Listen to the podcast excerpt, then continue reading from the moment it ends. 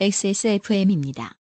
I D W K 뉴저지 제3지구 2018 중간 선거 민주당 앤디 킴 영상 광고 정치인의 봉사란 무엇일까요? 개인의 이해관계가 아닌 민중을 우선시하는 것입니다. 기업 후원보다 우리의 건강을 중요시하는 것입니다. 공화당과 민주당 정권 모두에서 국가안보 보좌관을 지낸 우리 고장의 토박이가 분쟁 지역 아프가니스탄에서 군을 위해 일하는 것입니다. 저 앤디 킴이 믿는 하원 의원 상은 당신을 우선시하고 기업의 돈을 받지 않는 봉사자입니다. 제가 그럴 것입니다.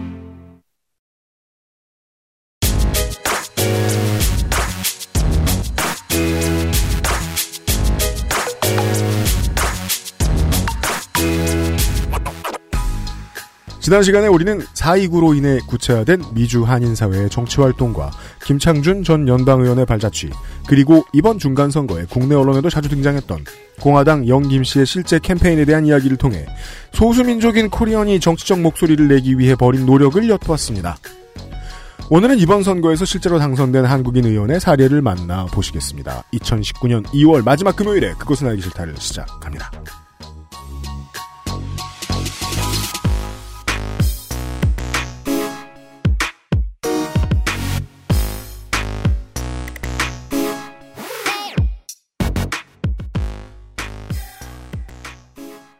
여러분 안녕하세요. XSFM의 시사교양 팟캐스트 그것은 알기 싫다 2019년 2월 마지막 금요일 306회 금요일 순서입니다.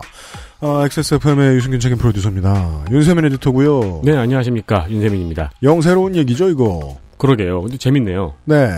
왜냐면 우리가 윤세민더러 성남의 정치사를 얘기해라. 그럼 뭐 깡패 얘기, 용역 얘기 이런 거 좀 할 수 있고. 어, 그죠, 그죠. 뭐 예. 철거민 얘기, 뭐. 저더러 뭐 제 고향의 정치사를 얘기해라. 사실 저는 정덕이었으니까 얘기할 수 있을지도 몰라요. 근데 이런 건 보통 한국에 사는 사람들한테는 정덕의 영역이에요. 음, 네. 왜?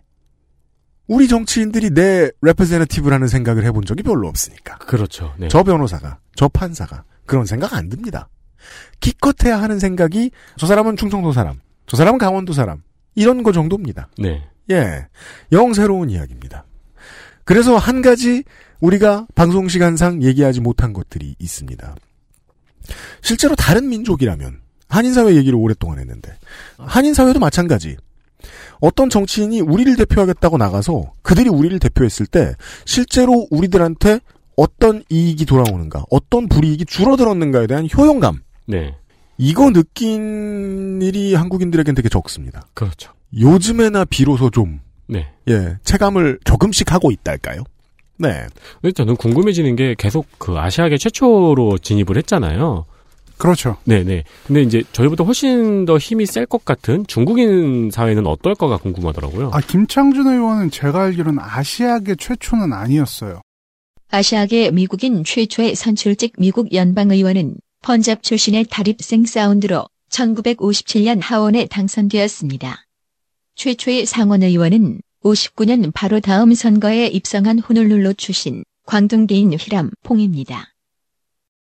홍영훈 나성인이 앉아 있습니다. 네네, 홍나성인입니다. 네. 네, 그, 지금도 아마 아시아계 상원 의원인가? 제가 지금 확실한 팩트는 모르겠는데, 주디추 의원이라고 캘리포니아에도 의원이 있고, 네. 아무래도 좀 밀집된 지역을 대표하는 경우가 많고, 특히 이제 그런 분들은 좀 본국과의 관계에 있어서 많이 가교 역할을 하긴 하죠. 음. 네네. 이 얘기를 좀 더 나눠보겠습니다. 잠시 후에요.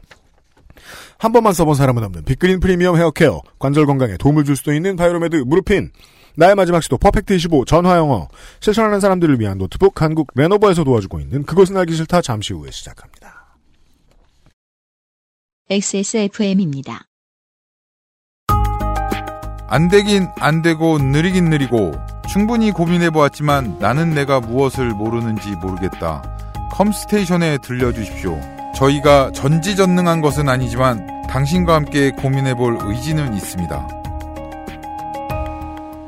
주식회사 컴스테이션 두피도 피부니까 클렌징으로 세안하고 스킨, 로션, 영양크림까지 얼굴에 놓치기 싫은 피부관리 같은 피부인 두피는 잊고 계셨나요? 짜증나고 힘든 일상으로 지친 두피와 모발을 새로워진 빅그린 투쓰리 프리미엄 샴푸에 맡겨주세요. 소중한 내 두피와 모발의 변화 잊지 마세요. 두피 역시 내 소중한 피부란 사실. 두피도 피부니까. 빅그린 투쓰리 프리미엄 daily scalp 샴푸. 빅 그린 같이 쓰면 더 좋아요. 투쓰리 트리트먼트 투쓰리 hair pack. 카카오톡으로 지난 수업 내용을 확인하고 반복해서 연습할 수 있습니다. 늘어난 실력을 매일 알려주는 전화 영어. Perfect 25.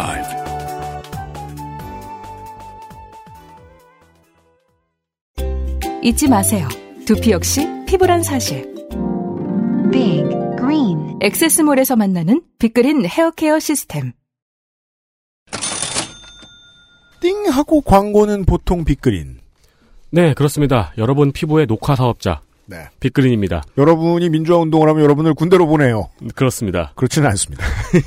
빅그린에서 네. 신제품을 출시했습니다. 네. 빅그린은 정말 일을 열심히 해요.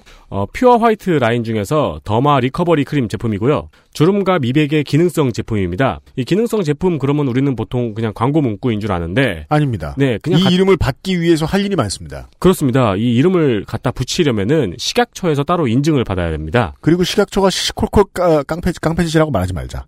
검사를 해서요. 네. 예, 이름 뺏기기도 하고 그렇습니다. 네, 그렇습니다. 그래서 이제 이 기능이 진짜로 있다 이런 걸로 인증을 해야지 붙일 수 있는 이름입니다. 어, 그리고 베이비 라인업에도 크림이 추가됐습니다. new sensitive baby face and body lotion. 시어나무 씨에서 추출한 식물성 지방 shea butter, 쉐, shea butter. 네. 네. 어디선가 들어본 적이 있을 텐데요. 이 음. shea butter를 적극 활용하고 예민하고 연약한 아기 피부 보습 관리에 탁월한 제품입니다. 네. 원래 아기 라인업이 있었죠, 빅그린에. 여기서 집중할 부분은 아기한테 탁월한 제품이 아니고 아기 피부에 탁월한 제품입니다. 왜요? 그러니까 본인이 나이가 마흔일 때 바르라는 거예요? 아니죠, 아니죠. 본인이 나이가 마흔이어도 음. 나는 아기 피부에 자격이 있다. 음. 그렇다면 이 제품을 추천드립니다. 아 그래요? 저는 개인적으로 그렇습니다. 지금부터 네. 이 기능성이 믿어지지 않기 시작하네요. 네. 혹은 이제 내 애인이 나한테 아기야라고 부른다. 네. 라고 한다면은 네, 이 베이비 라인업들 사용하시는 것도 네. 음, 나의 자존감에 도움이 되지 않을까요? 알았습니다. 네. 당연히 천연 유래 성분으로 만들어져 있고요. 네. 그리고 그래서 우리 아기에게 쓰기 더 안전합니다. 아시다시피 빅그리는 다양한 패키지 구성 그리고 다양한 아니, 다양한 패키지 구성으로 다양한 행사를 하고 있습니다. 네. 어제 말씀드린 푸른네가 비슷하죠. 어, 빅그린을 쓰시는 분은 빅그린만 쓰시니까 구성은 이제 소비자들이 더 잘 알고 계실 텐데요. 음. 설날 특별 기획 상품을 아직도 판매하고 있어요.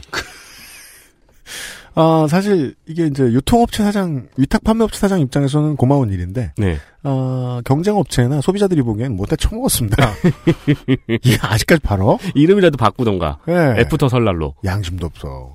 네, 아, 이 설날 특별기획 상품은 가격과 구성이 좋으니까 어, 설날에 구매 못하신 분들 다시 한번 체크해 보시면은 좋은 기분으로 구매하실 수 있을 것 같습니다. 네, 저도 사다가 어, 머리털 빠지고 있는 매형한테 하나 선물했습니다. 네, 요즘 네. XS몰의 이제 트렌드죠. 음. 이 기획 상품은 언제 사라질지 모릅니다. 그렇습니다.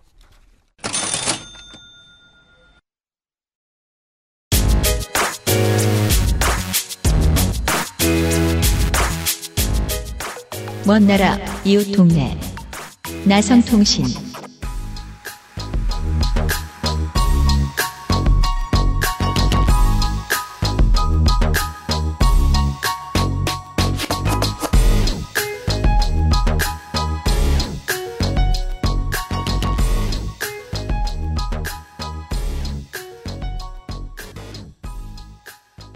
네. 다시 홍영훈 나성현과 함께합니다. 어제는 어, 공화당의 캘리포니아 39지구의 영김 하원의원 후보에 대한 얘기를 했습니다. 네. 지금 선거가 끝난 지 한참 지났는데 아직도 후보라고 부르는, 부르는 이유는 당선이 안 됐기 때문이죠. 그렇죠. 네. 그리고 이 사람의 캠페인을 옆에서 직접 본 썰을 들어보았습니다. 캠페인 안 가면 못 듣기도 하고. 네. 예. 제가 뭐, 저, 미주의 메이저 한국 언론사들 진출해 있는 회사들이 있는데, 거기 신문을 늘 보고 있을 시간도 별로 없어요. 그렇겠죠. 그리고 거긴 짧은 얘기만 하기 때문에 배경도 모르면 몰라요. 음. 예. 못 들었던 얘기들을 좀 들어보았습니다. 오늘은 서부에서 동부로 넘어갑니다. 뉴저지의 에, 후보 이야기입니다. 정치인 이야기입니다. 네, 아, 뉴저지에서 출마한 분 이름은 앤디 김이고, 네. 뉴저지 3지구에 출마했죠. 음. 이분은 제가 생각할 때는 영김 후보와 굉장히 다른 모습, 완전히 안티테제 같은 느낌이었어요. 일단 민주당이고요. 네, 민주당이고 일단 선출직 공무원에 대한 경험이 없죠. 음. 아, 그래요? 네. 이번이 처음이었어요. 로또 긁었나요? 로또는 안 긁었는데 이제 선출직이 아닌 공직에는 많이 몸을 담았었죠. 음. 이분의 프로필을 간단하게 훑어보면은 이분은 시카고대를 나왔어요. 시카고대는 이제 정치경제학 분야에서 미국에서 뭐 탑을 달리는 그런 학교고 뭐 시카고 학파라는 얘기도 있죠. 네. 음. 그런 데서 나왔고 로즈 장학생 출신이에요. 음. 로즈 장학생은 말 그대로 최고의 엘리트 학생만 뽑아서 장학금을 주는 재단인데 음. 뭐 빌 클린턴 전 대통령이나 토니 블레어 전 영국 총리가 거쳐갔죠. 로즈 장학금 19세기 영국의 아프리카 종단 침략에 적극 참여하여 대가로 다이아몬드 부자가 된 세실 존 로즈가 유언을 통해 만든 로즈 재단이 주는 장학금. 1902년부터 지금까지 매년 학생들을 뽑아 옥스포드 대학으로 보내주고 있습니다. 과거에는 미국, 독일, 영연방의 백인 남학생만을 뽑던 폐쇄적 원칙, 창립자의 식민활동 부역 경력과 백인 우월주의 논란 등으로 인해 비판을 사기도 했지만 엄청 엄격한 선발 기준과 파격적인 혜택으로 여전히 선망의 대상이지요. 장학생으로는 파키스탄의 와심 사자드 전 대통령, 미국의 빌 클린턴 전 대통령, 캐나다의 존 터너 전 총리, 호주의 밥 호크, 토니 애벗 전 총리, revenge 포르노 반대 캠페인의 선구자인 올리베리어스, 인간 게놈 지도의 해독을 이끈 에릭 랜더 MIT 교수, 퓰리처상 2회 수상자로 최근 진보의 편협함에 대한 고백으로 국내에도 유명해진 니콜라스 크리스토프 등이 잘 알려져 있습니다. 나중에 나이 먹어서 무슨 직장을 하고 무슨 커리어를 쌓아도 이 사람 로즈 받던 사람이다. 라는 얘기는 무조건 붙여서 얘기해 줍니다. 그렇죠. 아, 그래요? 네. 삼성 장학생은 또 그런 얘기 잘 안 하잖아요. 네. 네. 근데 엘리트 왜냐하면 코스를 삼성 장학생이나 그러면 이 사람이 어떻게 살았는지 뻔히 보이는 경우들이 많기 때문에. 음, 네. 네. 근데 로즈 장학생은 정말 출신 학교 이런 것도 무조건 상관이 없고 그냥 로즈 장학생이라는 타이틀 하나로 내가 사회 최고 엘리트다라는 걸 그냥 증명해주는 증명서나 다름이 없어요. 음. 그래서 이제 시카고 대학에서 공부를 하고 그 로즈 장학금을 받아서 옥스포드에서 공부를 했고 그 이후에는 국무부에 취직했어요. 그래서 음. 외교 전략 분야에서 일을 하면서 그 그리고 제가 알기로는 그 로즈 장학 학생은 이제 옥스퍼드를 다니게 되잖아요. 네. 이 옥스퍼드에서의 학비 수준이 아니라 무슨 생활비와 일부 그러니까 용돈으로 볼 수 있는 어떤 돈까지 나오는 걸로 알고 있어요. 보통 미국의 장학금들이 그렇죠. 음. 그래서 엄청 까다롭게 뽑죠. 굉장히 까다롭죠. 음. 지원자가 그래... 엄청 몰릴 테니까요. 그렇죠. 뭐 음. 이거는 시스네로스가 맞은 로또나 비슷한 거니까. 네, 네. 그렇죠. 학, 미국에서의 학비란 그렇죠. 네. 어제 제가 이제 후배들이랑 술을 먹는데 다 같이 저랑 같은 미국에 있는 대학을 나왔거든요. 네. 네. 그래서 막 대학 추억을 얘기했어요. 막 그때 진짜 재밌었지. 막 술 많이 먹었지. 뭐 막 그런 얘기 쭉 하다가 마지막에 하, 우리 그거 하려고 2억 냈어. 이런 얘기. 세상에. 네. 아, 그렇구나. 정말 학비만, 순수 학비만 2억, 제가 사립대학교를 나와서. 네, 음, 와. 네, 그러고 나서 이제 되게 숙연해져서. 네, 집에 갔죠, 그래서. 아, 이 미국의 젊은이들은 되게 그 부모님에 대한 부채의식이 장난이 아닐 것 같네요. 그걸 대주는 부모님이라면 네. 부채의식을 안 느껴도 될 정도의 부자죠 보통. 그렇겠죠. 네. 아 맞다 다 빚이지. 그렇죠. 보통은 다 죄송합니다. 그 부채 의식이 아니고 부채죠. 네. 그러니까 부채가 있다는 의식. 어 부채. 그건, 이런 부채. 그, 그 이제 그건 보통 제정신이라고 하잖아요. 그렇죠.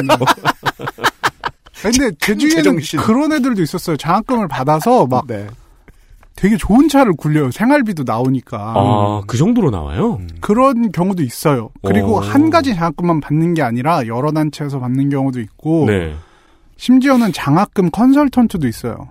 그렇죠. 네. 야, 진짜 멍하니 살면 안 되는 사회네요. 아, 그렇죠. 미국 사회는. 네. 파악이 빠릅니다. 네. 아무튼 네, 이 이런 어, 로즈 장학금을 받은 네, 로즈 장학금을 받은 분인데 음. 국무부에서 일을 하면서 오바마 행정부였죠. 2011년부터 2013년까지 아프가니스탄 주둔하는 나토군의 사령관 참모를 했습니다. 음. 그리고 2013년부터 2015년까지는 국가안보회의 NSC죠. 이라크 음. 담당 디렉터였죠. 아. 군과 관련된 업무의 전문가로 컸네요. 그렇죠. 네. 이제 외교 안보 전략의 전문가다. 음. 이렇게 보시면 됩니다. 네. 아, 이 사람은 만약에 재선되고 커리어 좀 쌓이면 상원 가겠네요. 네. 사실 이분은 앤디 김이란 이름 아니고 뭐 음. 백인 이름이었다. 스미스였다. 뭐 아니 뭐 노아 실버맨. 그게 그게 그 미국 한인들이 생각하는 가장 가장 일반적인 백인 이름. 누가 봐도 백인. 네, 이런 이름이었으면은 실버맨. 그냥 전형적인 엘리트예요. 어 그러게요. 아 그리고 말씀하신 대로 하원보다 상원에 어울리는 이력을 갖고 있기도 하네요. 그렇죠. 네. 그 최고 대학을 최고 성적으로 졸업하고 외교 분야에서도 완전히 엘리트. 왜냐하면은 2011년 뭐 이때 만 해도 아프가니스탄이라는 게 외교 전략 부문에서 되게 핫한 지역이잖아요. 네, 네. 그럼요. 그런 데만 몸을 담그면서 심지어 백악관에서 일을 했어. 엘리트 중에 엘리트라고 할 수 있죠. 그런데 가면 똑같은 공무원 공직자여도 생명수당 장난하게 나옵니다. 엄청나죠. 예, 음. 위험수당. 네. 외교 안보 전략 부문에서 일하면서 야전 경험도 있다는 얘기니까. 네. 그렇죠. 사실 엘리트 중에 엘리트고 오바마 kid라는 별명을 가지고 있어요. 오바마 행정부에서 워낙 잘 컸기 때문에 네. 실제로 이분이 오바마 전 대통령의 공식 지지를 한 후보 중에 한 명이에요. 이것도 아, 하원 중간 선거에서. 네. 음. 이것도 로즈 장학생만큼 얻기 힘든 거잖아요. 아 그렇죠. 네. 음. 친박 같은 거죠. 그죠. 친오로 하죠. 그것도 얻기 힘들거든요. 네. 얻은 다음에도 검증하고 그러니까. 그렇죠. 그렇죠. 아, 떨오, 복오, 뭐 이런 게 있는 거군요. 네, 진오. 그쵸, 그쵸. 네, 진오, 간별사가 있고. 음, 네. 어, 이분이 2017년 6월, 음. 이거는 이제 결선이 있기 한 1년 6개월 전이죠. 음. 그때 일제감치 3지가 도전을 한다고 했어요. 아, 18개월 전에 지역구를 정하고 그걸 주, 말했다? 네. 음. 네, 제가 이제 민주당 후보로 나온 분들을 많이 만나고 이제 뭐 얘기도 들어보고 그랬는데 이분들한테는 민주당 후보들에게도 LA 폭동이나 9.11 같이 계기가 있어요. 음. 이렇게 선출직을 안 하던 분들이 갑자기 민주당으로 많이 막 나왔거든요, 후보로. 그 이유는 뭐예요? 트럼프죠. 가만히 있을 수 없다. 네, 아 트럼프를 보니까 내가 가만히 있으면 안 되겠다는 생각이 들었다는 거예요. 실제로 10년 뒤, 15년 뒤에 한국에서 그런 얘기 할 사람들 어, 지금 정치에 들어가려고 준비하고 있는 사람들 중에 많을 거예요. 세월호 참사 때문에. 음. 그렇죠. 예. 아, 이게 내가 저 사회 활동을 좀 시작해야 되겠구나라는 계기가 됐다라고 말할 사람들. 네, 뭐 네. 예비 선거에서 떨어져서 이제 좀 언급을 하는 건 그런데 캘리포니아의 그 오렌지 카운티 얼바인 지역에 음. 로스쿨 professor, 그러니까 로스쿨 교수를 하던 분도 음. 한분 데이브 민이라는 분이 음. 이제 연방 하원에 도전을 했었어요. 네. 그분도 완전 엘리트 중에 엘리트인데 그분도 왜 갑자기 왜 그러니까 로스쿨 교수라는 안정적인 직장을 두고 왜 갑자기 선출직에 도전하냐 그랬더니 트럼프 보고 이건 안 되겠다. 음. 라고 생각해서 도전을 했다 그러더라고요. 트럼프의 당선 하나가 상당히 많은 사람들에겐 참사처럼 받아들여진 것이라는 거죠. 그렇죠. 음. 그래서 엔디게임도 그런 계기로 나왔다고 이야기를 하고 음. 근데 저는 이제 이 부분에선 좀 삼지구라는 거의 지역적 특성을 얘기를 한번 해보고 싶어요. 뉴저지 삼지구. 뉴저지 삼지구는 남쪽 지역으로 알고 있는데 제가 사실 음. 가보진 않았어요. 네. 네. 근데 멀잖아요. 네. 네. 삼지구의 가장 큰 특징이 뭐냐면 아시아계 인구 비율이 3% 이하예요. 의미가 없네요. 그렇죠. 어제 말씀드린 그 캘리포니아 39지구는 30%가 넘었죠. 네, 맞습니다. 음. 그래서 이제 뭐 아시아계 후보인 앤디 김한테 딱히 유리하다고 볼 수는 없어요, 여기는. 음. 그리고 삼지구에는 톰 메가서라는 그 현역 의원이 버티고 있었는데 이분 공화당이죠. 네. 어, 이분은 트럼프의 복심, 뭐 이렇게 얘기하면 좀 비슷할 것 같아요. 친트럼프. 네. 트럼프가 정치적 아웃사이더일 때부터 비교적 일, 이른 시기부터 지지를 해왔고, 네. 그리고 이제 오바마 케어를 대체를 할 만한 트럼프 케어라는 뭐 그런 붙은 이제 건강보험에 대한 혹자는 개혁이라고 하고 네. 혹자는 계약이라고 하는 저도 부분이 봤는데 있었는데 아무도 care 안 하던데요. 네. 트럼프 nobody care 네. 이런 I don't care. 네, 저 저는 그렇게 보였습니다. 네. 그 트럼프 케어를 설계했다. 뭐 이런 얘기도 나오는 분이에요. 어, 네. 네네. 그래서 물론 맥아더 의원 자체가 뭐 지지 기반이 엄청 단단한 사람은 아니었어요. 재선 도전이었기 때문에. 음. 근데 뭐 아시다시피 이제 어제 얘기 드린 것처럼 미국은 현역 의원이 극도로 유리하거든요. 네, 네. 그래서 앤디 김이 처음 나왔을 때 사실 이 사람이 당선이 될까라는 의구심이 많았어요. 음. 그리고 삼지구는 전통적으로 좀 공화당이 셌던 지역이에요. 음. 2011년 이후에는 쭉 공화당 의원이 장악을 하고 있고 2011년 이후면 8년인데 그 사이에 네 번의 선거가 있었을 겁니다. 그렇죠. 예. 그리고 이전 선거에서 오바마 대통령 지지율이 더 높긴 했는데 2016년에는 트럼프 지지가 더 높았던 것이거든요. 아. 네. 뉴욕 메트로에 있는 곳에서도 공화당 지지율이 더 높은 곳이 있긴 있다. 그렇죠. 네. 그 어느 정도 친트럼프냐면은 트럼프 대통령이 직접 기금 모금 행사를 열어줬던 때도 있었어요. 와 진짜요? 네네네. 그런 그건 정도. 진짜 친트럼프가 맞는 게 박근혜가 갔다. 그러니까요. 박근혜가 영상을 보냈다. 네, 네. 박근혜가 축전을 보냈다. 어 트럼프가 열어줬다. 모금 근데, 행사를. 근데 그렇죠. 박, 박근혜가 기금 모금 행사를 열어줬다 이러면은 그렇죠. 네, 간별 가능. 존영을 걸 수 있게 해줬다. 그죠. 뭐 이런 거에 무궁화에 둘러싸인 음, 트럼프를 네, 네, 네. 네 그렇죠. 예. 그, 그렇게 해서 이제 삼지구도 사실 처음에는 그렇지 않은 것 같다고 생각을 했는데 이제 음. 선거전이 점점 진행되면서 주류 예. 언론에서도 처음에는 이제 메가서 의원의 강세라고 생각을 하다가 네. 이게 점점 바뀌었어요. 그래서 어떡해요? 이제 네. 경합 지역으로 많이 분류가 됐어요. 나중에 가서는. 와 진짜요? 네네. 근데 보통 선거가 이제 직전에 가면 50대 50이 되긴 하는데. 네네. 네. 음. 근데 이제 뉴욕 타임즈 같은 주류 언론에서는 어 뉴저지 3지구를 미국에서 제일 치열한 선거구라고 할 정도였거든요. 오. 그래서 2018년 초만 해도 공화당 강세라고 했는데 이 의견들이 점점 바뀌었죠. 음. 저는 사실 그런 부분이 좀 궁금했어요. 왜 이 사람은 앤디 김은 아시아계가 3%인데 출마를 했을까? 네. 그 그런 질문에 대한 답을 한 기사가 있었는데 왜 이런 험지에 나왔느냐? 네. 그 사람은 이렇게 얘기하더라고요. 유권자들이 보는 거는 백인이 대부분인 선거구에 출마한 아시안이 아니라 삼지구 토박이로 지금까지도 아이들을 키우고 있는 애아빠 엔디김이다. 음... 이렇게 대답을 하더라고요. 음... 그러니까 어떻게 보면 이제 아시안이나 이런 정체성을 강조하기보다는 네. 어, 자신의 화려한 스펙을 아. 보여주는 거죠. 화려한 어. 스펙과 토박이. 토박이라는 점을 네. 하는 음, 거죠. 미국 사회의 변화를 보여주는군요. 지금 이 두 후보가 극명하게. 그렇죠. 음. 그래서 저는 이게 앤디 김의 승리 요인 중에 하나라고 보는데 음.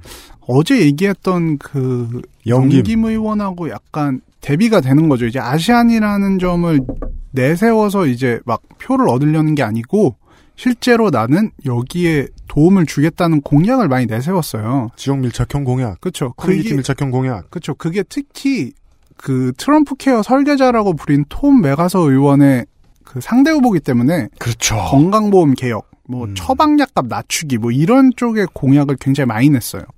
뭐 그 선거 과정에서 사실 뭐 톰 맥아서 후보 측에서 뭐 인종차별적인 발언을 하고 막 이런 여러 가지 좀 잡음이 있었는데 네. 아시아인이나 한인을 강조하지 않는 캠페인으로 당선이 된 거거든요. 아하, 예. 근데 되게 아이러니하게도 김창준 의원 이후 20년 만에 첫 한국계 미국인 연방 의원이 된 거죠. 아, 김창준 의원과, 그니까, 제이킴 의원과 전 의원과 앤디 김 의원을 비교를 하면 전혀 다른 환경에 꽤나 다른 캠페인, 꽤나 다른 이미지로 당선이 됐다. 그렇죠. 그래서 저는 사실 처음 당선됐을 때제 음. 친구들이랑 이런 얘기를 했어요. 앤디 김은 정말 좋은 의원이 될 것 같은데 음. 한인 사회를 위해서 뭘 해줄까? 뭐 이렇게 생각을 했어요. 음. 그랬는데 요새 보면은 이제 의정 활동한 지 그렇게 오래되진 않았지만 음. 뭐 한인 행사에 얼굴도 많이 비추고 음. 그리고 한인 사회에 어떤 도움을 줄까에 대한 얘기를 할 때는 되게 분명하게 허황된 공약보다는 내가 한인 정치인들을 많이 키우고 싶다. 음. 어, 한인으로 정계에 들어오려는 사람한테 도움을 많이 줘서 이제 좀 한인사회 이바지하고 싶다 이런 메시지를 많이 전달을 하더라고요. 음. 아, 선거 활동할 땐 나오지 않았던 대표자성이 나온다. 그쵸. 그러네요. 어, 신기하네요. 네. 네. 이 사람이 캠페인을 하는 동안에 메시지는 되게 분명했어요. 음. 트럼프 싫으면 날 의외로 보내. 음. 음. 뭐 이렇게 날 시집 장가 보내라 이런 말은 안 하고. 네, 네. 네. 정말 어제 방송하고서 계속 곱씹어봤는데 시집과 보내라라는 말을 합하니까 진짜 그렇게 낡을 수가 없네요. 그렇죠. 네. 아이쿠 세상에. 네. 예. 그러니까 한인이니까 밀어달라는 말은 안 했어요. 음. 저는 이 부분이 되게 포인트라고 생각을 해요. 그렇지만 당선됐더니 한인을 위한 활동은 한다. 그렇죠. 음. 음.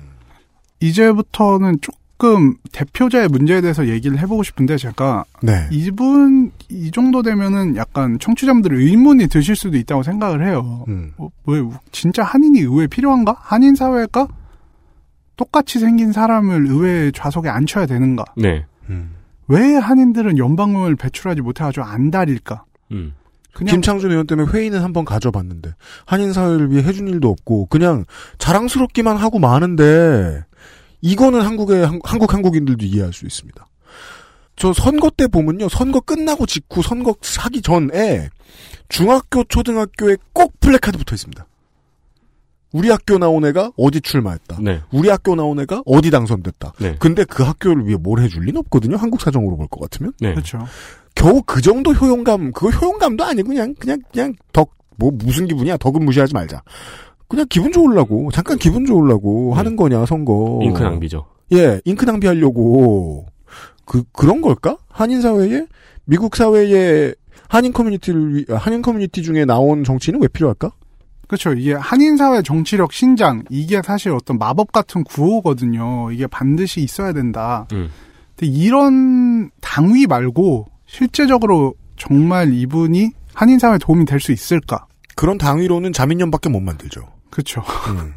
저는 이 부분을 좀 이해를 하기 위해서는 정치인이 나를 대표할 때 관계를 좀 생각해 볼 필요가 있다고 생각을 해요. 그래서 저는 이거를 내가 외국에 나갔을 때 대사관과 나와의 관계가 가장 비슷하다고 생각을 해요. 그렇습니까? 네. 내가 나의 권리를 온전히 보호받지 못하고 있고 곤란한 상황이 있을 때 나를 한국인이라는 이유로 대변해주고 일을 처리해주는 게 외교 공간이거든요. 네. 음... 그게 이제 커뮤니티가 인종적인 구성이 워낙 다양하고 사회 정치적으로도 워낙 문화적으로도 그렇고 네. 워낙 다양한 사람들이 모여 있는 곳에서는 정치인과 나와의 관계가 이런 거라고 생각을 해요. 음. 다민족 사회인 미국에서는 정말 많은 이해 집단이 있고 누구나 다 자신의 목소리를 의회에 전달하고 싶어 하거든요. 한인 연방 의원이라는 결국 의회에 한국인이 보내는 외교 사절, 뭐 대사 이 정도의 역할을 할 수 있을 거라고 생각을 해요. 네. 이제 한인 의원은 뭐 20년 만에 처음 나왔기 때문에 앤디 김이 어떤 활동을 할지는 알 수가 없지만 이제 이런 민족을 대표하는 사람이 의회에서 활동을 하는 건 사실 미국에서는 뭐 그렇게 없는 일은 아니에요. 흔하게 음. 찾아볼 수가 있죠. 음. 얼마 전에 있었던 사건이 이런 민족성을 대표하는 의원들을 잘 보여주는데 네. 2018년 12월 14일 연합뉴스 TV 국경 순찰대에 구금된 뒤 탈수와 쇼크 증세 끝에 숨진 과테말라 출신 7세 소녀가 약 90분간 응급 의료 처치를 받지 못한 채 기다렸다고 미 MBC 방송이 보도했습니다.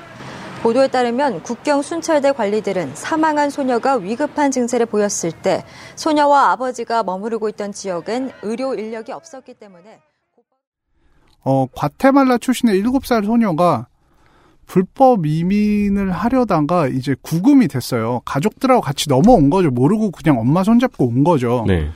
근데 그 이민국 시설에 구금이 됐다가 사망을 했습니다. 시설에서? 네. 관공서에서? 네. 불법 이민 혐의로 구금돼 있던 7살 소녀 제클린 칼 맥퀸. 이 아이가 사망을 하자마자 히스패닉계 의원들의 모임인 히스패닉 코커스가 나서서 조사를 하기 시작했거든요. 아. 네.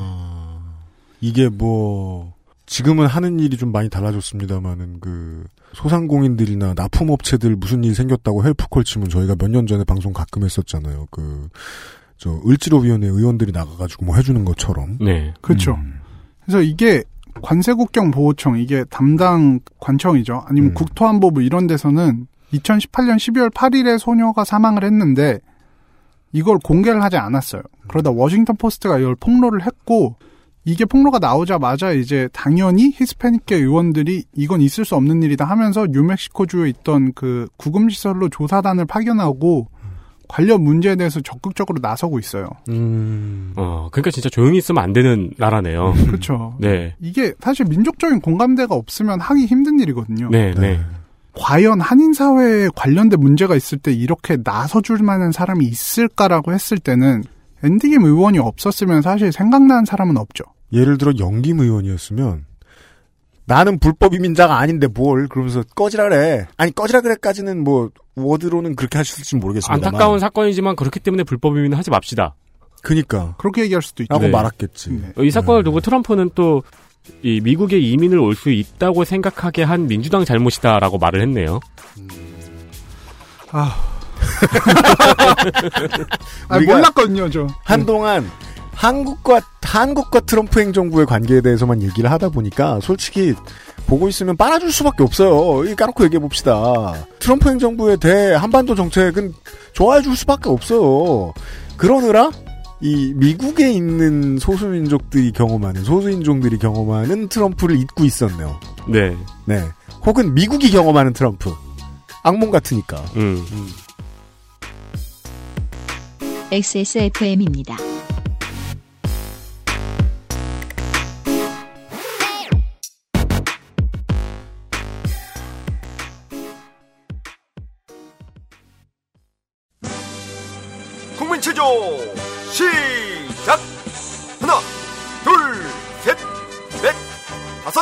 여섯 일곱 여덟 발목 운동 하나 둘 안 괜찮으시죠? 관절 건강에 도움을 줄 수도 있는 무르핀이라면 그 노래와 춤 끝까지 할 수 있게 도움을 드릴 수 있어요. 관절 건강엔 무르핀이니까요.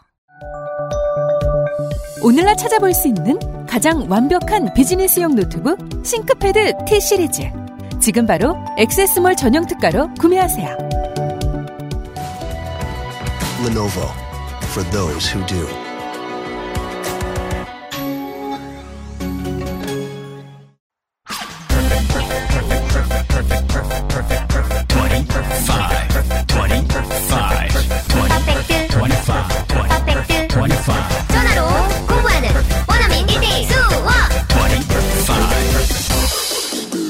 Why don't you call Perfect 25? 낯설은 만큼의 기대감. 이탈리아에서 온 케이크 라 파스티체리아. Maestro pasticcere. La pasticceria.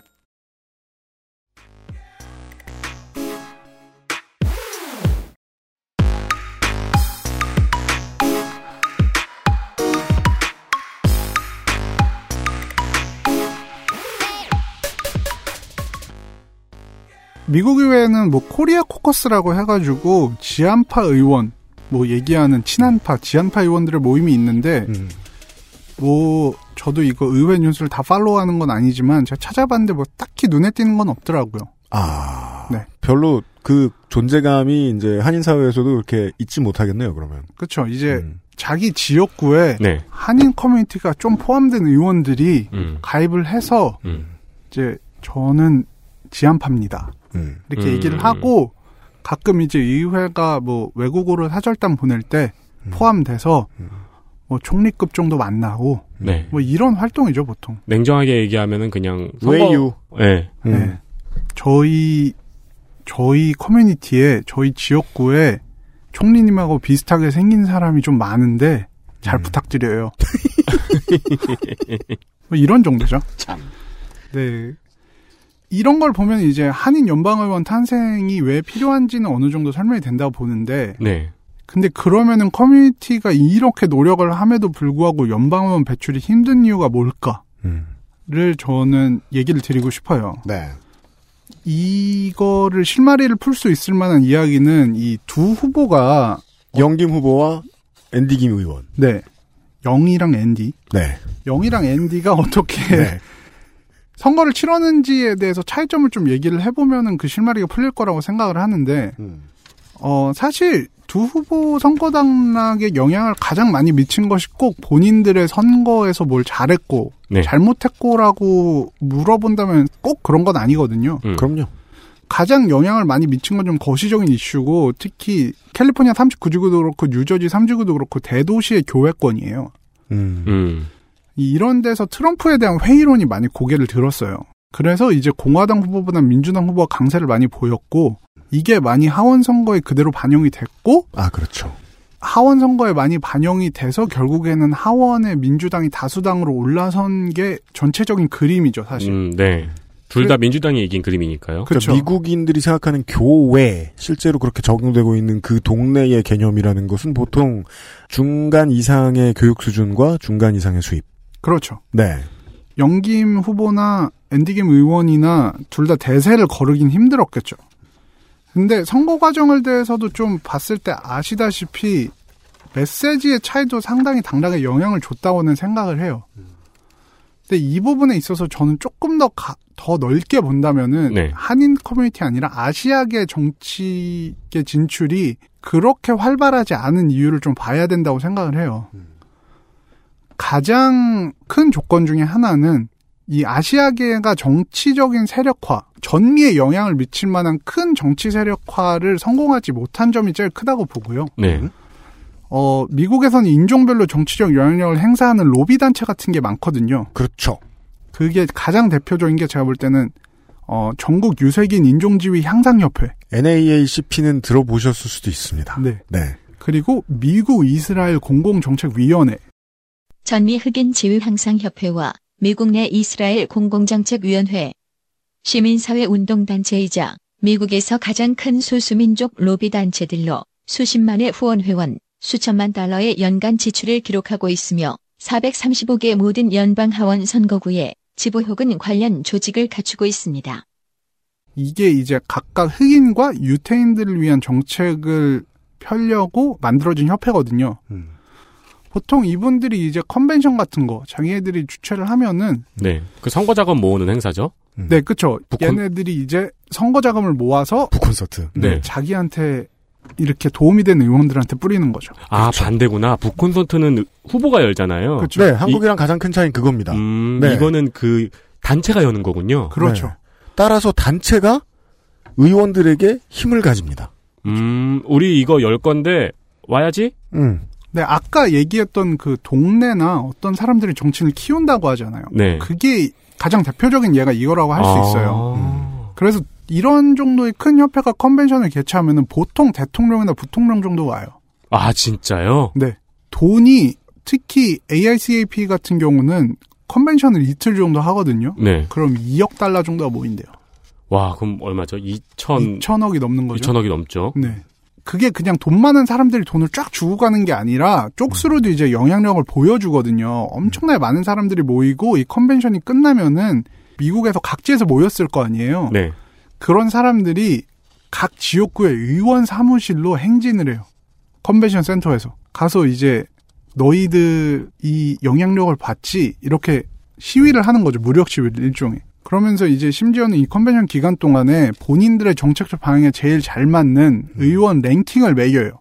진짜 무섭네요. 네. 그런 랭킹 매긴 뭐 당연히 랭킹 높은 데부터 돈 가겠죠. 네. 즉 정책 쇼핑입니다. 그렇죠. 네. 뭐 물론 이런 것 자체가 한국인들이 꿈꾸지 않은 건 아니에요. 세상에서 가장 큰 공동 구매죠. 예. 근데 이제 노력을 하고 있긴 한데 조금 미흡한 것 같아요. 제가 볼 때는 뭐 컨퍼런스도 개최하고 본인들이 이제 어 이스라엘 공국 정책위원회 같은 느낌으로 하고 있다고 이야기를 하는데 음. 그리고 이제 뭐 친한파 아까 얘기한 에드로이스 의원도 친한파 의원 중에 한 명이거든요. 네. 이런 분들도 가끔 참석을 하고 나름 모양새를 갖췄는데 영향력은 뭐 굉장히 미미한 편이죠. 저는 이런 문제가 뭐, 왜 이렇게 정치 세력화가 더딜까를 고민을 했을 때는 음. 확장성의 부재가 있다고 생각을 해요. 확장성? 네.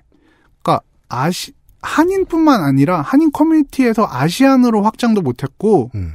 아시안에서 이제 다수의 커뮤니티로서의 확장도 거의 못했다고 봐야 돼요. 음. 보통 이제 그 외부에서 미디어나 이런 데서 묘사되는 미국 내 아시안 커뮤니티는 종종 서로를 배척하는 걸로 묘사되곤 하잖아요. 그렇죠. 서로 네. 멸시하고. 네.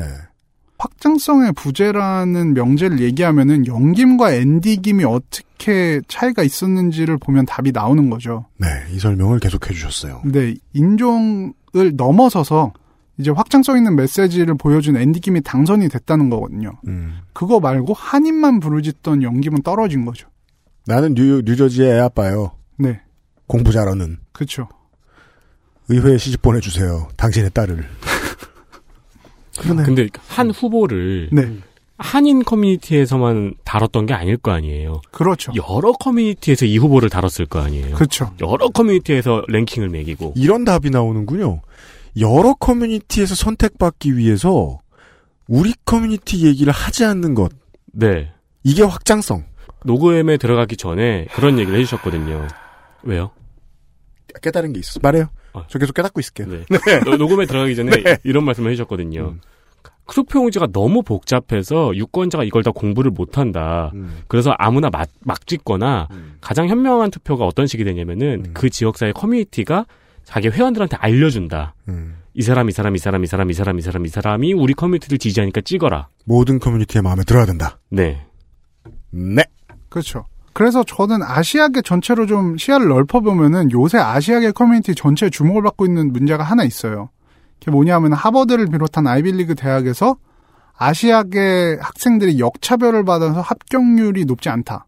음. 대학 입시원서에 아시아계라고 표기를 하면은 불리하다고 주장한 사람들이 있거든요. 즉 똑같은 고득점을 했는데 아시아계 숫자를 제한을 해서 좀덜 뽑는 것 같다. 그렇죠. 이게 근데 어떻게 보면은 그 대학 입시에 대해서 공정성을 굉장히 강조하는 한국인들의 입장에서 보면 되게 당연한 요구거든요. 네. 그러니까 인종이고 뭐 그런 거 상관없이 성적 좋고 음. 얘가 똑똑한 애면 뽑아야 되는 거 아니냐. 음. 학업 성취도를 보고만 대학 입시를 결정해야 되는 거 아니냐. 음. 이렇게 주장을 하는 거예요. 아, 커뮤니티 이기주의군요. 그렇죠. 그래서 이제 이분들이 단체를 조직해서 하버드 대학을 고소해서 재판을 하고 있어요. 하지만 이걸 주장하는 사람들 입장에서는 이게 절대 커뮤니티 이기주의가 아니군요. 그렇죠. 아, 우리는 누구든지 공정한 기회를 부여받기 위해서 이런 활동을 하는 거다라고 얘기는 하는 거죠. 그러면 기회를 못 받고 소득이 낮고 커뮤니티 전체가 힘이 없는 어떤 사람들한테 분배해야 돼라고 연방 정부가 아무리 설명해봤자 이해해 줄 수 없겠네요. 그렇죠. 하버드 대학 측도 이제 재판에 나와서 하는 얘기가 그거예요. 주장의 핵심 뭐냐면은 우리 학교는 교내에서 다양성을 유지하게 되기 때문에 인종을 아예 고려하지 않는 입시 제도는 현실적이지 않다. 음... 이렇게 얘기했어요. 아, 그러니까 이거군요. 이제 아 제가 좀 이해가 늦었네요.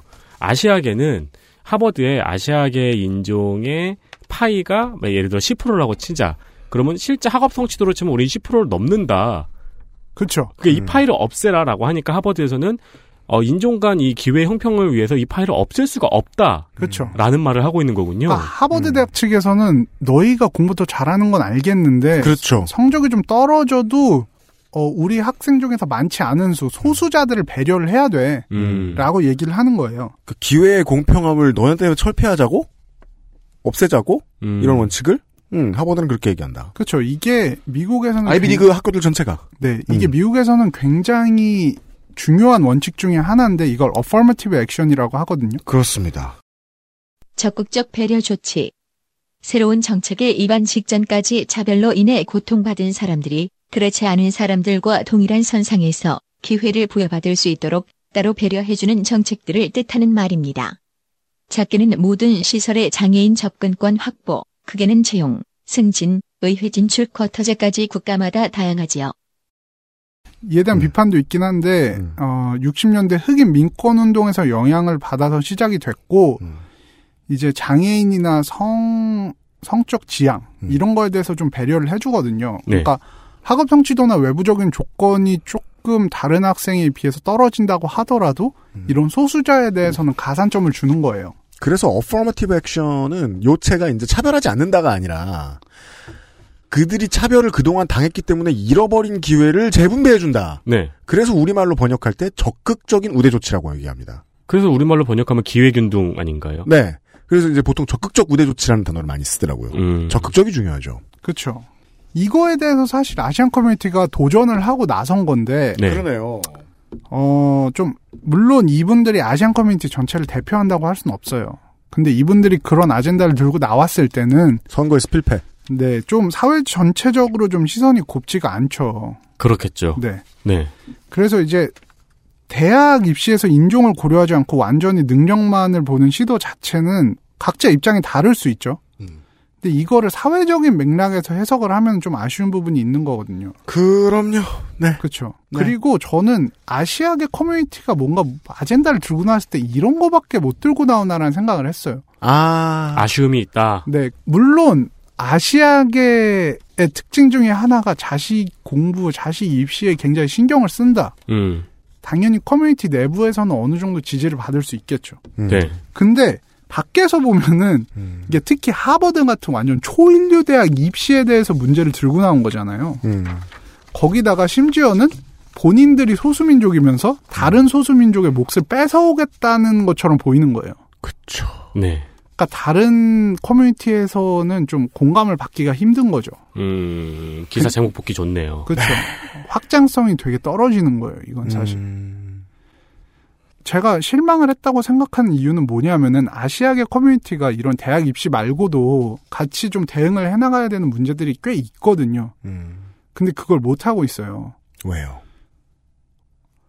예를 들어서 한번 얘기를 드릴게요. 2017년에 그렇죠. 4월 아시아계 커뮤니티가 완전히 좀 화가 났었어요. 네. 유명한 사건이죠. 근데 제가 제 페이스북의 타임라인에 이걸로 도배됐어요, 진짜. 너무 한국, 화가 나서. 네, 한국계, 중국계, 일본계 다 친구들이 막 정말 이거에 대해서 항의를 해야 된다고 얘기를 했는데, 음. 이게 뭐냐면은 중국계 미국인 의사인 데이빗 다오 씨. 그러니까 유나이티드 항공에서 부당한 대우를 받았던 사건이죠. 이 동영상 세계적으로 엄청 돌았습니다. 근데 이게 이제 중국계라고 알려졌는데 사실은 베트남계인으로 알려졌고 이게 중국계로 전 세계로 퍼져 나가서 유나이티드 항공사에서 더 쫄았던 면도 좀 있어요. 그렇군요. 워낙 많이 알려진 사건이고 찾으면 많이 나오긴 해서 간단하게만 언급을 하는데 음. 이제 얘기하자면 항공사 측 잘못이죠. 오버부킹이 된 거예요. 음. 이 다오 씨한테 항공사에서 내리라고 했는데 음. 다오 씨가 나는 여기서 내리면 다음날 아침에 봐야 될 환자가 네. 환자가 있기 때문에 나는 못 내리겠다고 하자 이제 공항 경찰이 와가지고 강제적으로 하차를 시켰죠. 음. 근데 이게 사실 이렇게만 말하면은 뭐 무슨 큰 사건인가라고 느낄 수도 있는데 이게 온라인을 만나면서 폭발력이 엄청 컸어요. 왜냐하면은 동영상이 그렇죠. 피를 흘리면서 질질 끌려나간 동영상이 있었거든요. 네.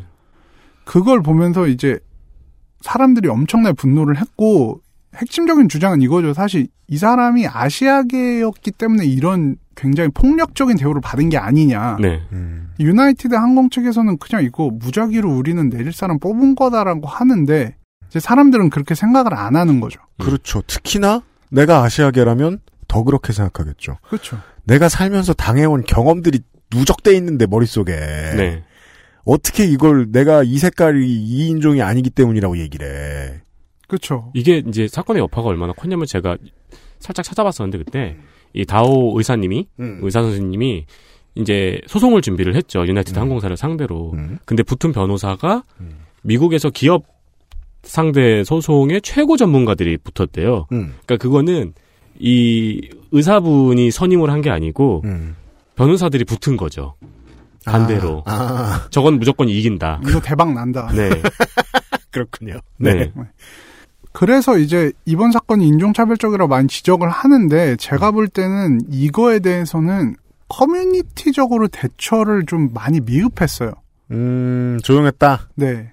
그러니까 그냥 개개인이 와 음. 너무 화난다 이럴 수 있냐 아시아 무시하는 거 아니냐는 목소리는 많았는데 네. 그걸 하나로 모아서 이제 정말 아, 아젠다를 통해서 활동을 하는 경우가 많지가 않았어요.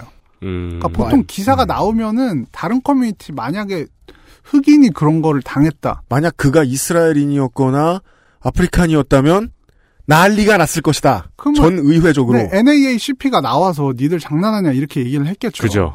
근데 이제 아시아계에서는 그런 활동을 한 부분이 별로 없었고 음. 계속 나온 게 이제 이분을 대표해서 얘기하는 게 협회나 커뮤니티가 아니라 변호사였어요. 음. 그냥 대박 잡은 사람들. 네네네. 아. 근데 저는 이 부분에서도 이 대처에서 아시아계가 다른 소수인종에 대해서 확장성을 가지지 못한다고 생각한 부분이 뭐였냐면은 이 변호사가 사실 되게 어이없는 언론 플레이를 했었어요. 음? 그 다오 측 변호사가. 네. 다오는 우리 시대의 로자 파크스와 비슷하다. 아. 좀 나갔네요. 그런 얘기를 했죠. 로자 파크스는 이제 저도 그, 그 기사 그, 봤어요. 그림은 좀, 비슷하네요. 네. 좀 나갔어요. 끌려 나갔으니까. 네. 그러니까 좀좀 너무 나갔다. 네. 네. 로자 파크스는 뭐 다들 아시다시피 흑인 민권동의 상징과 그렇죠. 같은 분위기인데 네. 이제 우리 음. 시대의 음. 로자 파크스다라고 했는데 제, 제 기억에 로자 파크스의 후손인가가 나와서 그건 아니야. 네, 우리 할머니 아는데. 그렇죠. 음. 그분이 한 얘기가 그거였어요. 다오는 내가 볼 땐 유나이티드 항공사 규정은 바꿀 수 있는데 음. 우리 할머니 역사 바꿨어. 음. 이렇게 얘기를 했죠. 음. 근데 그건 잘 생각해 보면 아프리칸들의 정치적인 행동의 에너지, 그렇죠. 와 아시안들의 그것이 꽤나 달랐다. 크기가 달랐다. 왜냐하면 몽고메리 그러니까 같은 상황 아닌데 네. 같이 놨잖아요 변호사가. 그러니까 네. 같이 상상해 보면 몽고메리 버스 보이콧은 피부가 그 색깔인 온 국민을 다 모으게 만들었고, 그렇죠. 마틴 루터킹을 만들었고, affirmative action을 만들었는데 아시아인이 이런 일을 당했더니 정치적으로 모이지 않더라. 그거를 조직하고 활동을 하고 계속 이슈화를 시킬 만한 단체나 네. 인물이 없었다는 거죠. 음, 이거 조직화해서 니네 전 세계 아시아인들 혹은 전미의 아시아인들이 유나이티드 항공사 안태하게 만들 만한 조직력 있어? 없죠. 음... 그러니까 무서워하지 않는 거죠. 네. 그래서 뭐 이번 짧은 결론인데 저는 음. 아시아계 뭐 한인과 아시아계가 전체적으로 다양한 이슈에 대해서 좀 더 확장성 있게 나가야 된다고 봐요. 대학 입시 아니고 네. 다른 커뮤니티도 공감을 할 수 있고 음. 우리가 소수민족으로서 연대를 해야겠다는 생각이 드는 음. 미주 한인 사회도 그게 마찬가지라고 보고 이제 한인들의 정치적 리더라고 나서는 사람들도 그런 접근이 필요하다고 봅니다. 그들은 온 동네 온 색깔의 사람들을 다 품을 각오를 해야 한다. 그렇죠. 우리 커뮤니티 사람만들 사람들만을 위해서라도. 네. 네. 이런 이야기였습니다. 이거 재밌네요. 이거 재밌네요. 네, 이거 왠지 이렇게 중간에 아 이거 재밌네. 그런 문장이 몇 번 빠진 것 같아요. 어. 미국 사회는 큰 충격을 받았습니다. 그렇죠. 그러네요. 보고 싶네. 아니죠, 아니죠. 미주 한인 사회는 큰 충격을 받았어요. 어, 그러게요. 네, 네.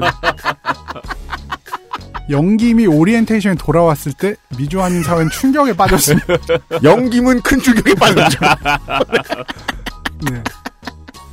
그 런 얘기였습니다. XSFM입니다.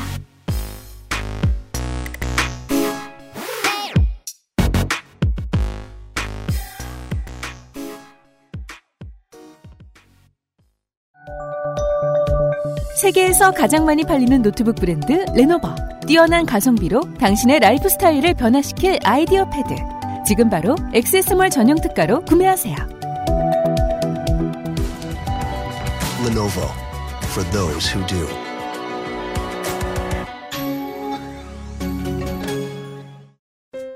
손님 올 땐 접고 빈둥댈 땐 펴고 나만의 공간 관리 아이스케어 프리미엄 폴더 매트.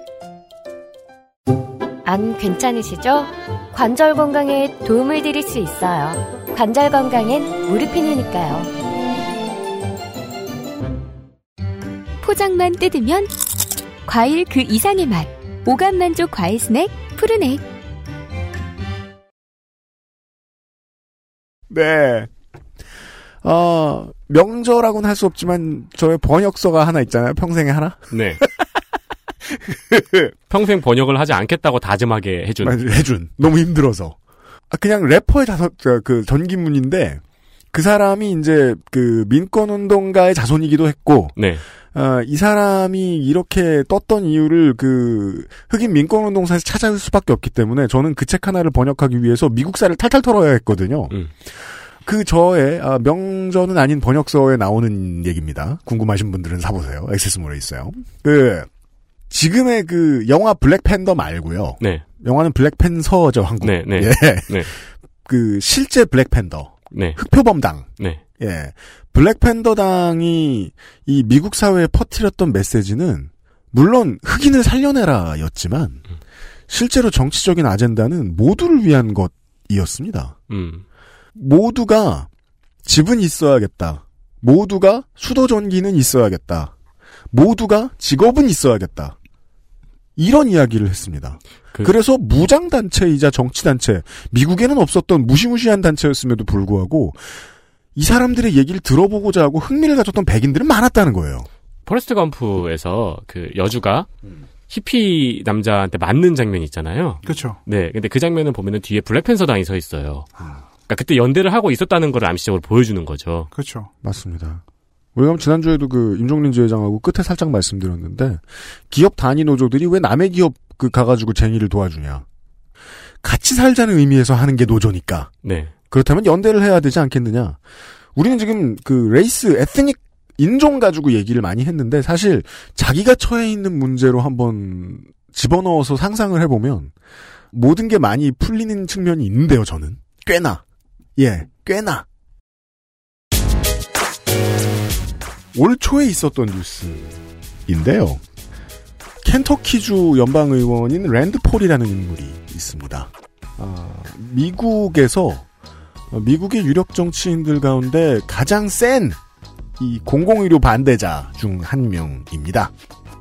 즉 이제 그 오바마 케어 저격수랄까요? 음. 예 그런 이미지를 주는 사람인데 어, 이 사람이 그 탈장이 돼가지고 어, 병원비가 싼 캐나다로 몰래 수술을 받으러 갔다 온 게 걸린 적이 있습니다. 아 오바마 케어를 그렇게 앞장서서 반대했는데 그렇죠. 그래서 이제 그 어, 몸소 그 오바마 케어 효용성의 산 증인이 돼버린 거죠. 옛날에 음. 소니에서 소니 카메라 광고 사진을 캐논으로 찍었던 게 걸린 적이 있었죠. 그게 말이에요. 제가 무슨 말씀을 드리려는 거냐면 그 사람들이 공화당과 트럼프 행정부를 싫어하는 싫어하면 다양한 이유가 있는데 싫어하는 가장 원초적인 이유에는 이런 게 있다는 거예요. 저 사람들이 내놓는 인기 있는 아젠다는 보통 꼭 누굴 차별하고 누굴 싫어하게 만들어요. 음. 공공의료의 경우에는 어, 저소득층을 싫어하게 만들죠 공화당이. 아까 뭐 영김 후보 얘기 나왔어. 그 사람이 악마란 얘기는 아닌데 영김 후보 얘기 나왔습니다만은 누구를 싫어하고 누구를 차별하고 싶게 만드는 캠페인으로 과연 소수 인종이 대표자를 만들어낼 수 있을 것인가? 네. 인종 빼도 돼요. 소수자가 네. 혹은 힘없는 자가 누구에게 차별을 더 가하자라는 미움을 심는 방식의 캠페인으로 승리할 수 있을 것인가? 이런 중요한 질문을 받았습니다. 예. 이거 뭐 민족 얘기만이 아니었네요. 재밌었습니다. 음, 네. 네. 아, 나성인은 계속 나성에 사셔야 돼요. 예. 그러니까 나성인이라고 말씀드리니까 계속 외계인 같아가지고. 나성은 이제 그 서울 주변을 돌고 있는 행성 중에 하나예요. 네, 그러니까요. 그 나성에 살고 있는 외계인들이 가끔 한국에 옵니다. 네. 아, 네, 네. 네. 한 13시간 정도 우주선 타면 오죠. 네. 평상시에 거기 있는 게 심심해서. 네. 예, 스테이플 센터나 들락날락 하다가 가끔 한국에도 옵니다. 그, 그 얼마나 가깝냐면 마일리지도 쌓여요. 우주선 탔다고. 네. 국내 항공사들도 왔다 갔다 합니다. 네. 네. 네. 어, 나성 X라는 저 우주 저 정거장이 있어요. 네. 거기서 오셨을 거예요. 네. 근데 올 일이, 오실 일이 별로 없어가지고 아, 집중적으로 가끔 좀 예, 초봉에 좀 뵙도록 하겠습니다. 네. 오늘 첫 녹음 수고하셨고요. 예. 엄청 힘드네요. 아니, 네. 본인이 이제 누구한테 미디어에서 뭘 물어보는 역할을 하신 건 제가 알고 있습니다. 그런 네네네. 일을 가끔 하신 건 알고 있습니다. 네네. 네. 본인이 말하는 건 처음이셨군요. 네. 네네. 이거를 제가, 제가 여기에 출연하기 전에 XSFM 엄청 팬이었거든요. 그렇답니다. 그래서 맨날 후기도 남기고, 제가 이런 사람들을 별로 출연시키는 걸 좋아하지 않아요. 왜냐하면 그. 봉태규 사태를 겪어봤기 때문에 제가 진행을 할 수가 없게 매- 모든 방송을 나보다 잘 기억하니까 아, 그래가지고 제가 봉태규 씨 나왔을 때 아차했죠. 내가 언젠가 그 알실 출연하면 저 기믹을 갖고 가고 싶었는데. 아, 뺏겼다. 스탠 기믹. 네, 아, 사생팬 기믹 진짜 가져가려 그랬는데. 네. 그래서 네 어, 출연자 중 최초로 어, 스튜디오에 온 첫날 제 앨범에 사인을 받아가는 아, 근데 최초예요? 최초예요. 어, 최초인 것도 신기하네요. 뭐 누가 그랬겠어. 음. 아니, 네. 그, 유피디님 두 번째 앨범에 그, 유면상 피디님이 전체 곡을 다 쓰셨잖아요. 네. 이거 참 처음 얘기 나오네 방송에서. 네, 그래가지고 제가 유면상 피디님한테 사인 좀 해달라 그랬더니 아무 말 안 하시고 이렇게 유면 유피디님을 딱 가르치시더라고요. 아. 저쪽 가서 받아 이런 느낌으로 왜 나까지 받으려 그래 막 이런 느낌으로 그런 그런 사람 그런 사람. 아, 그때 저도 그 자리에 같이 있었는데. 네네 저도 어떻게 들었냐면은, 네. 그, UMC님한테 사인을 받겠다고 말하신 걸로 들었어요. 아니에요. 어, 이따가 다시 한번 부탁드려 보세요. 지금 퇴근했지. 다시, 아, 다시 그렇구나. 아 진짜요? 아, 그렇구나. 망했네. 다음 주 다다음 주 다시 보세요. 알겠습니다. 홍영훈 나성인과 함께 인사를 드리겠습니다. 유승균 PD와 윤세민 에디터였습니다. 듣느라 고생하셨습니다. 저희들은 주말에 이경영 문학인과 함께 다시 찾아오겠습니다. 안녕히 계십시오. 안녕히 계십시오. 안녕히 계세요. XSFM입니다. I D W K